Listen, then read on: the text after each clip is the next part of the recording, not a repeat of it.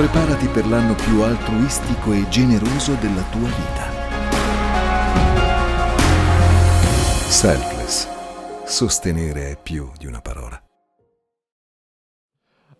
Sapete, una volta mi sono ritrovato in un negozio di scarpe con mia moglie. Questa è una storia che devo assolutamente raccontare. Avevo trovato delle scarpe dell'anima addirittura. Innocente.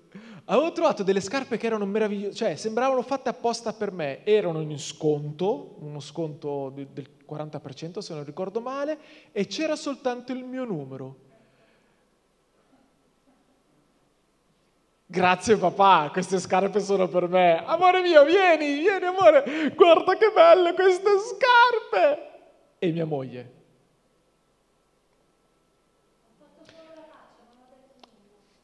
Mi ha guardato e io ho, ho, ho, ho capito i suoi pensieri. Ho detto, vabbè, non ti piacciono? Ok, va bene, non le prendo. Ero tutto felice e mi sono rattristato. Non le prendo mia moglie, no dai, prendile. No, non le prendo, mi sono impuntato perché a lei non piacevano. Quindi tutta la mia gioia, poi Dio è buono e grande. Lo racconto? Vabbè, già che ci sono. Poi sono arrivato a casa qualche giorno dopo e mio papà dice, ho, de- ho delle scarpe, volevo fartele vedere perché a me stanno leggermente piccole. Indovinate che scarpe erano? Erano proprio quelle comprate proprio lì, era l'ultimo numero che c'era e Dio si è usato di mio padre per farmi avere queste scarpe. Vabbè, comunque al di là di questo, i salti di gioia che ho fatto e mia moglie così. le ho tenute quasi due anni quelle scarpe, cioè le ho messe e non le ho più tolte fino a quando non erano completamente usurate, inverno, estate. Cioè, le ho, le, ho, distrutte veramente, le ho buttate quando sono uscito dal negozio in cui ho comprato quelle nuove, l'ho preso l'ho buttato. Vabbè, comunque. Vi è capitato anche a voi che qualcuno per un giudizio vi togliesse l'entusiasmo oppure la gioia? È capitato tante volte. Questo è un altro campanellino d'allarme. Oh, questa è bellissima. Chi di voi usa le videochiamate con, con WhatsApp? Ok. Vi è mai capitato di ricevere inaspettatamente una videochiamata e magari voi eravate, che ne so, in disabie o spettinati, a me non capita mai, eh, magari eravate spettinati e non avete risposto a quella videochiamata? Oppure, che so, vi siete appena alzati dal letto e qualcuno vi citofona il postino e voi non uscite neanche con la faccia perché sono tutta... Vi è mai capitato? Ecco. Quindi anche la paura di, di, di farsi vedere impreparati. Questo è un altro campanellino d'allarme. Ah, questo è bellissimo. In mezzo alle persone, magari voi vi state divertendo, ma sono persone che sono un pochettino tutte mm, così, come si dice in Veneto? Impettite, come, come, non c'è in Veneto? Ingessate. Ingessate. Vabbè, così. E voi per paura... Spuine? Ok, va bene. sì, sì, sì, sì. E... e voi non avete magari esultato o avete, non av- non avete trattenuto la vostra emozione di gioia perché avevate paura di disturbare la persona tutta così. Vi è mai capitato? A me tante volte. Ok, questo è un altro campanellino d'allarme. Si chiama paura di rifiuto, paura di non essere accettato da quelle persone che, ahimè, a volte contano queste persone, hanno veramente un'importanza e quindi, tra virgolette, potrebbe essere giustificato, ma il problema è che a volte quella persona con la tua vita non ha nulla proprio a che fare, ma comunque tu non vuoi essere rifiutato da quella persona che nemmeno conosci. Purtroppo questo succede, succede quotidianamente e succede anche nei cristiani. Ma io vado forse cercando il piacere dell'uomo? Io voglio essere accettato dall'uomo o voglio essere accettato da Dio? Sapete, la paura, ehm, la paura ci frega, Ci frega. Questo tipo di paura in modo particolare rallenta l'opera che Dio ha preparato per te. Andiamo in Proverbi 29-25. Guarda, ve lo leggo. La paura degli uomini è una trappola. La paura degli uomini è una trappola, ma chi confida nel Signore è al sicuro.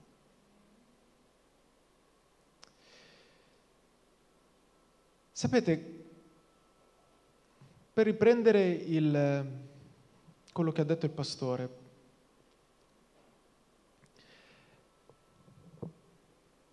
Dio ci ha creato a sua immagine e somiglianza. Dio ci ha equipaggiato di tutto quello che serve, tutto, perché Lui ha voluto condividere con noi sua, il suo amore, la sua creatività, Lui ci ha condiviso tutto, tutto. Però noi abbiamo paura che l'uomo non ci accetti e ci dimentichiamo che noi siamo stati già accettati da Lui. È la cosa assurda che a volte noi pensiamo di essere stati noi ad aver scelto Lui. Ok, Signore, io vengo da te e invece non è così.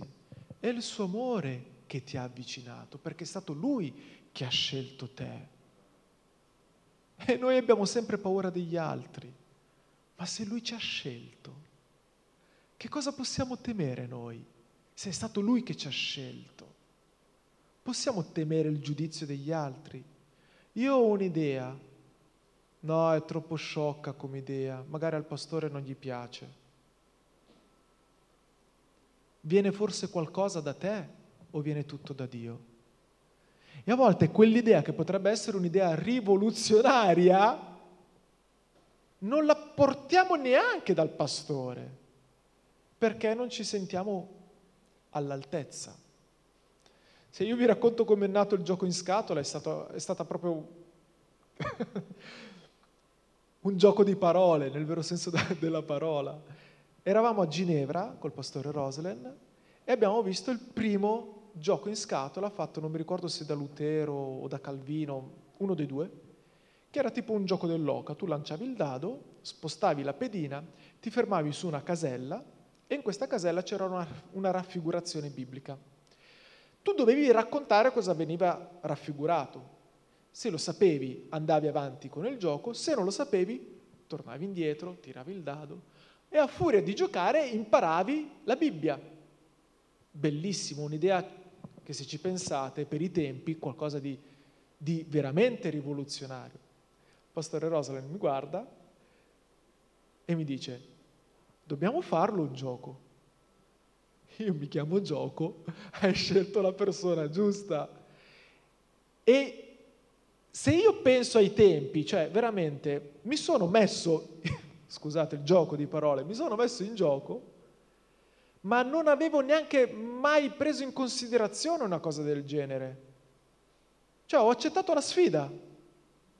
Io l'unica cosa con cui avevo giocato era il Cluedo quando ero un poco più basso di adesso, perché non è che avevo più capelli, ecco, diciamo così.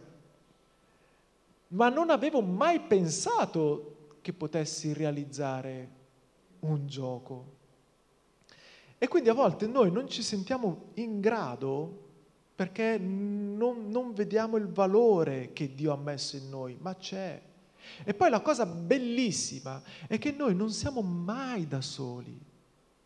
Dio vuole soltanto che noi facciamo così. Il primo passo, quello è un passo di fede. Al resto ci pensa Lui. Ed è meraviglioso questo. Credetemi, l'esperienza, dobbiamo provare l'amore di Dio, dobbiamo veramente provarlo. Allora, che cosa fa la paura? La paura ti porta a non realizzare i piani di Dio nella tua vita. Perché se dipendi dall'opinione degli altri, alla fine ti ritrovi non a realizzare i piani che Dio ha per te, che sono piani di bene, ma vai a realizzare i piani degli altri. Perché? Perché in qualche modo vuoi farli contenti, ti chiedono un favore, sì, ok, te lo faccio, perché hai paura di non essere accettato. E magari Dio ti ha dato qualcosa di più grande e tu non stai seguendo quello che Dio ti ha dato perché hai paura di un no, perché hai paura di un, di un essere rifiutato da un altro. Quindi la paura porta a questo. Se tu stai, se tu pensi di essere fermo, di essere bloccato, magari c'è questo, c'è una paura che non ti porta avanti. Cos'altro fa la paura? La paura non permette alla tua fede di crescere. E questa è tosta, perché se metti la tua fiducia nelle persone, alla fine sai dove sarà la tua fiducia? Nelle persone. E tu ti ritroverai ad essere idolatra di una persona anziché di Dio. E la tua fede svanisce. La paura ti porta a peccare. Se tu hai paura del rifiuto, noi, noi che siamo negli IUS, che, che abbiamo queste responsabilità, comunque i pastori, i leader, sappiamo di tantissime storie di ragazzi, ragazzine, che per paura di non piacere a quella persona hanno ceduto e si sono date fisicamente. La paura ti porta a peccare, ma non è soltanto quando sei in adolescenza o quando sei fuori dal matrimonio. Per piacere agli altri magari fai quella cosa sbagliata agli occhi di Dio.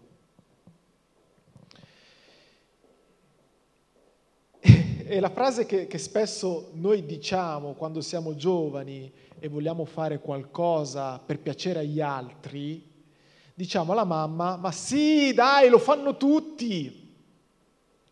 E qui in genere arrivano due risposte. La prima, e questa è la mamma, ma tu non sei tutti. È capitato solo a me di sentirmelo dire, ma tu non sei tutti. La mamma risponde così. Poi arriva papà che eh, appoggia la mamma e, e dice ok ti faccio ragionare, se, ma tu non sei tutti, non lo capisci, ti faccio ragionare. Se il tuo compagno si butta giù dal pozzo, tu che cosa fai? Ti butti giù dal pozzo? Tu non sei tutti, è vero, tu sei diverso, tu sei speciale. Dentro di te Dio ha messo un potenziale immenso. Tu sei diverso dagli altri sei diverso. Nel momento in cui accetti Cristo nella tua vita, tu sei speciale, tu non sei tutti, tu sei speciale. Forse non hai le competenze, ci sta. Forse non hai la forza, ci sta. Potresti anche non avere il coraggio, ci sta ma hai Dio dalla tua parte e questo vale molto, molto, molto, molto di più. Amen. Amen.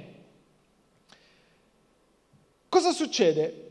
A volte noi, quando siamo in gruppo, ton ton ton siamo diversi. Noi ci conosciamo quando siamo presi singolarmente, quando siamo da soli. Perché quando siamo da soli facciamo delle scelte incondizionate dagli occhi degli altri. Esodo 23, 2. E Dio lo sa che siamo fatti così. E quindi che cosa ci ha detto? Non andare dietro alla folla per fare il male e non deporre in giudizio schierandoti dalla parte della maggioranza per pervertire la giustizia. Io ho un'altra versione, ma pervertire la giustizia, ok. quante volte noi ci siamo trovati in mezzo alla folla e come, non come delle pecore, ma come dei caproni, abbiamo seguito la folla. E quindi, ah, dovete fare tutti così e senza pensare, senza ragionare, ok, facciamo così. Perché? Perché lo fanno tutti. A volte non è giusto. A volte non è giusto. Allora, è vero che quando siamo uniti siamo forti, assolutamente. Ma quando siamo uniti per combattere sapendo e riconoscendo Dio, allora ha un senso. Ma quando siamo uniti e combattiamo tanto per combattere, perché tanto lo fanno tutti, allora non va bene. Non ti immischiare, se sai che c'è una compagnia che non va bene nella tua vita, lascia perdere, lascia semplicemente perdere, non ti immischiare in quella compagnia che sai che magari è sbagliata, soltanto perché ti piace stare in quella compagnia. Lascia perdere. Questo è proprio un ammonimento che Dio ci dà. La paura genera ipocrisia. La paura ci porta a indossare delle maschere. Lo vediamo proprio fisicamente in questo periodo. A volte noi ci snaturiamo, nel vero senso della, paor- della parola, per la paura. E quanto è vero in questo tempo. A volte per paura di far vedere al mondo chi sono io, perché magari non mi piaccio, faccio qualcosa che non mi appartiene. Questa è la paura. Ed è una cosa che noi dobbiamo veramente combattere e aprire gli occhi su questa. Guardiamo un attimino che cosa è successo. C'è, c'è un esempio di questo nella Bibbia. Lo troviamo nel Vangelo secondo Giovanni, al 12, dal 42 al 43, sono due versetti. Guardate. Ciò nonostante molti, anche tra i capi, credettero in lui. Credettero in lui. Cioè avevano creduto in Gesù. Ma a causa dei farisei non lo confessavano. A causa del giudizio degli altri non lo confessavano. E cosa hanno preferito? Hanno preferito crocifiggerlo per non essere espulsi dalla sinagoga. Mamma mia, loro credevano in Gesù e pur di non essere espulsi hanno deciso di crocifiggerlo.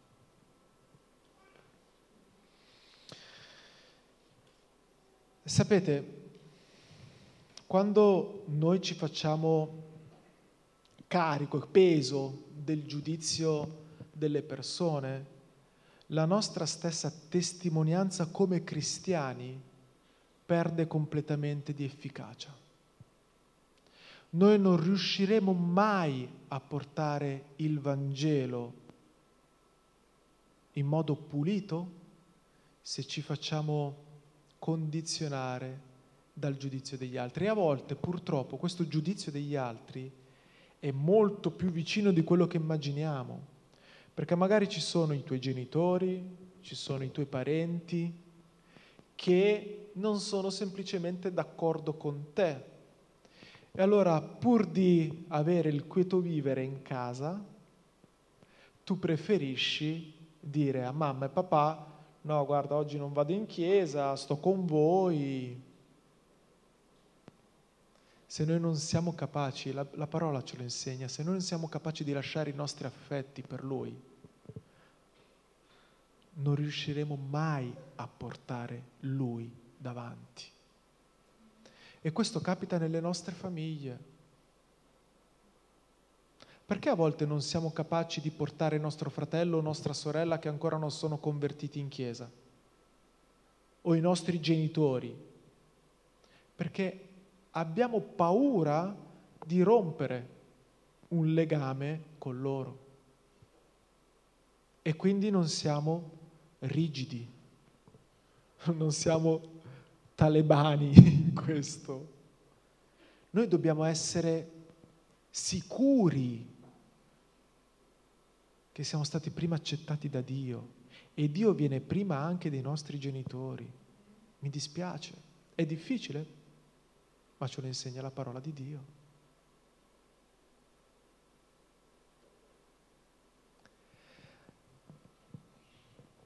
Sapete cosa succede quando noi abbiamo paura?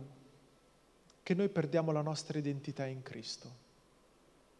Quando noi abbiamo paura, la nostra preghiera è ribaltata. Che cosa vuol dire? Anziché portare il cielo in terra, portiamo la terra in cielo e cominciamo ad avere una preghiera egoistica. Perché abbiamo paura, cominciamo a dire, oh Signore, ti prego nel nome di Gesù, fa sì che io trovi lavoro, perché sono, sono rovinato senza. Cominciamo a portare i nostri pesi. È buono? È buono. Ma se anziché fare una richiesta di questo tipo non cominciamo a portare il cielo in terra e dire Signore io combatto contro questi ostacoli, io combatto contro queste mura nel nome di Gesù, io decreto rotte queste barriere che ostacolano la mia economia perché io voglio benedire il tuo regno.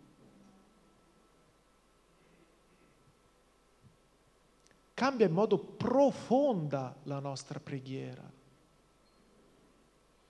È giusto, ripeto, portare i nostri pesi all'altare? Sì, è giusto. Ma quanto è più bello combattere sapendo chi siamo in Cristo. Tutto cambia. Perché sapete, la nostra identità la scopriamo quando noi siamo in Cristo. E ti assicuro al 99,9% che tu sei un killer spietato contro i demoni. Tu sei un combattente, tu sei un soldato. Non sei troppo vecchio, non sei troppo giovane, forse sei poco innamorato o forse hai troppa paura. Sapete, andando all'inizio, all'inizio, inizio, posso sforare un pochettino? Ni, ni. Eh, vi voglio far vedere una cosa. Ok, Genesi 2,7,9. Eh? Finito, finito. Eh? Ah, ok, ok, ok. Vi rubo, vi rubo proprio um, qualche minutino in più, ma voglio farvi vedere una cosa. In Genesi 2,7,9, allora, Dio il Signore formò l'uomo dalla polvere, quindi noi sappiamo che siamo stati formati dalla polvere della terra, gli soffiò nelle narici un alito vitale e l'uomo divenne un'anima vivente. Andiamo avanti. Dio il Signore, quindi l'uomo era già stato fatto. Ci siamo? Nel nostro, nella nostra idea l'uomo arriva e trova tutto pronto, ok? Perché noi sappiamo che la, crea- la creazione è stata fatta prima dell'uomo. Ok? Dio aveva già preparato tutto, ma attenzione, guarda cosa succede. Dio il Signore piantò un giardino in Eden. Quando? Subito dopo. A oriente e vi pose l'uomo che aveva fatto.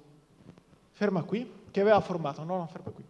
Quindi, qui c'è Adamo, che aveva già visto tutta la creazione, ha detto, ah, che bello, guarda quanti alberi, quanti fiori, quanti animali, quanta frutta, quante cose bellissime. Arriva Dio che...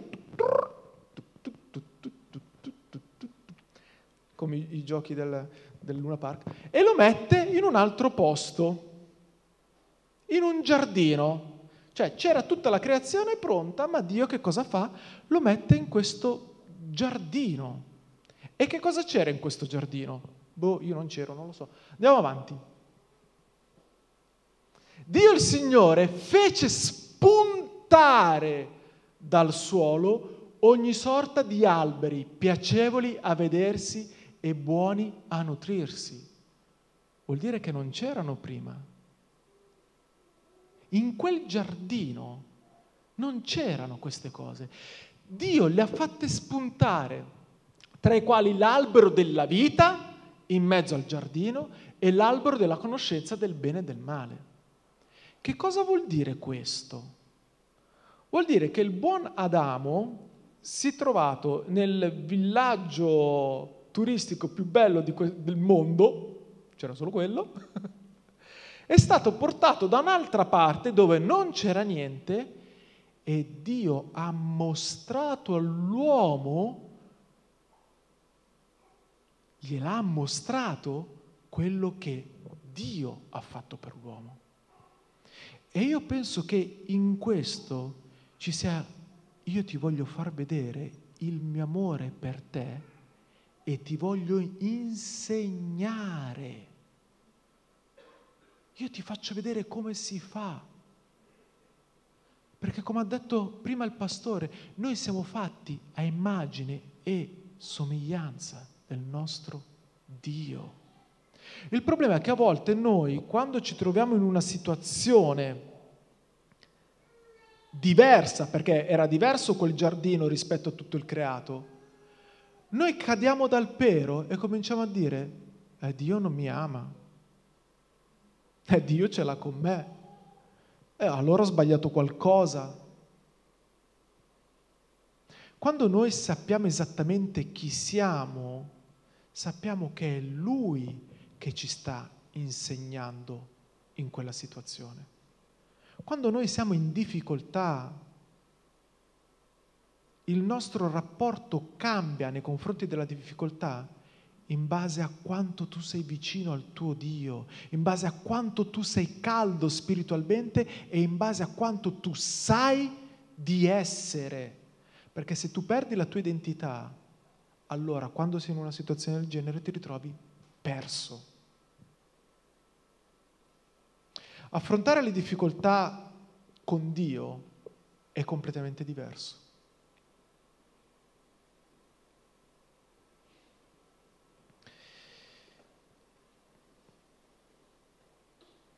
Ok. Lettera agli Efesini 2, 8, 10.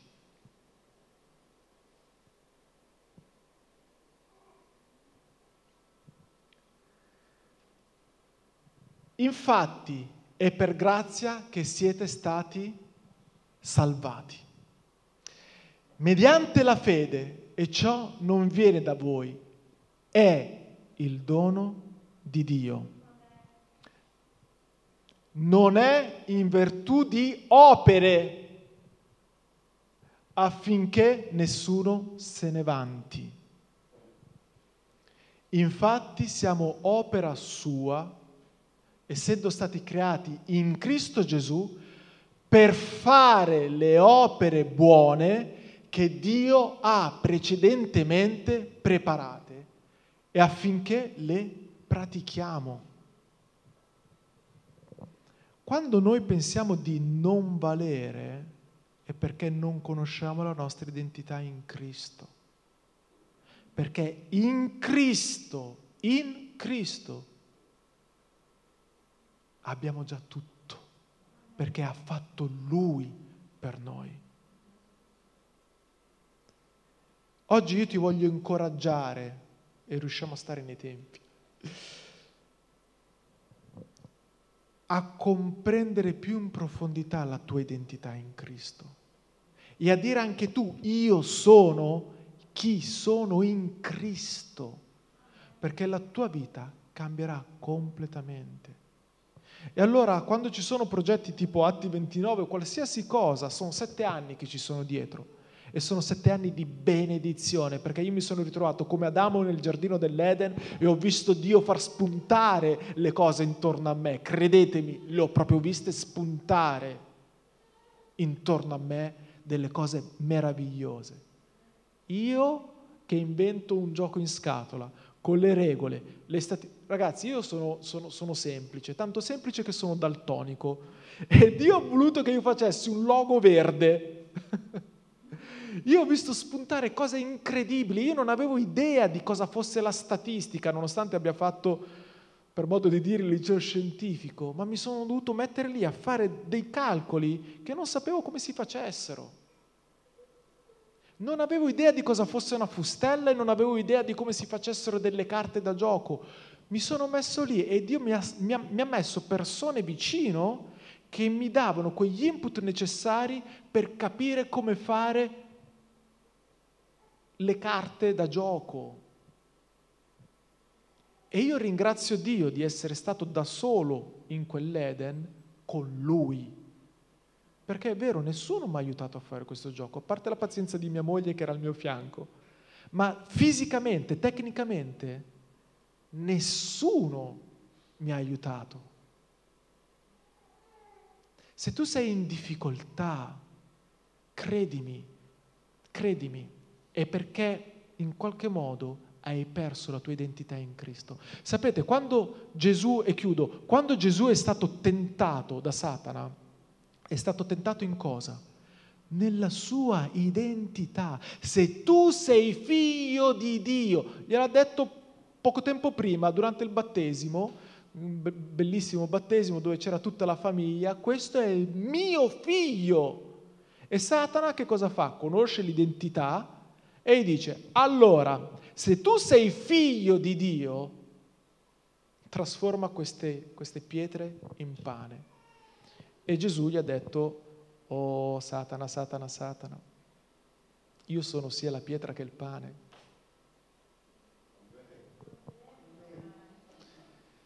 Quando tu sei sicuro della tua identità, Satana può venire a farti lo sgambetto, sì, ma se tu sei sicuro, se tu sai chi sei in Cristo, ti assicuro che Satana...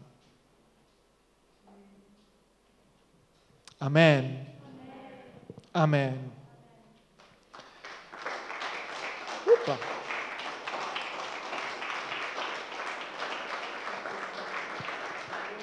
Amen. Allora, io prima di, di lasciarvi voglio, voglio proprio chiedervi una cosa.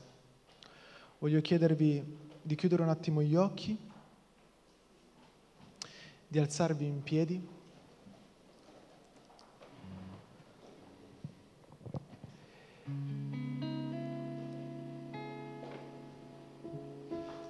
Troppo spesso dimentichiamo quello che Lui fa per noi.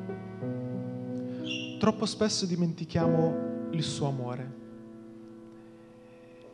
E questo ci fa scivolare, ci fa cadere, ci fa cambiare traiettoria. Grida al tuo cuore, anima mia, ricorda ricorda il suo amore, ricorda tutte quelle circostanze difficili che ho superato per la sua grazia.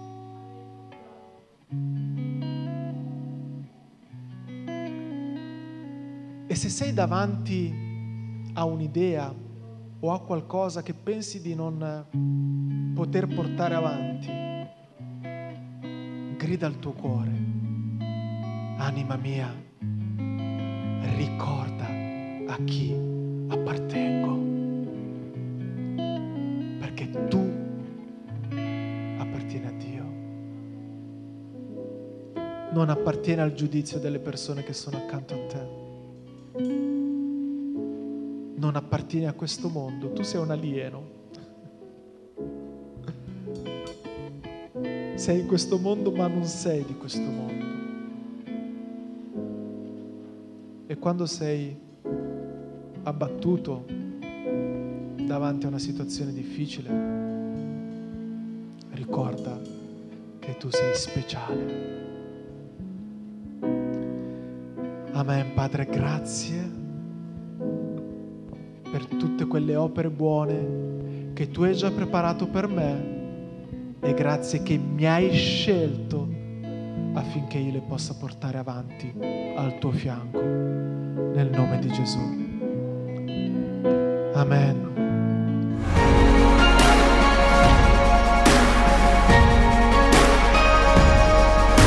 Preparati per l'anno più altruistico e generoso della tua vita. Selfless. Sostenere è più di una parola.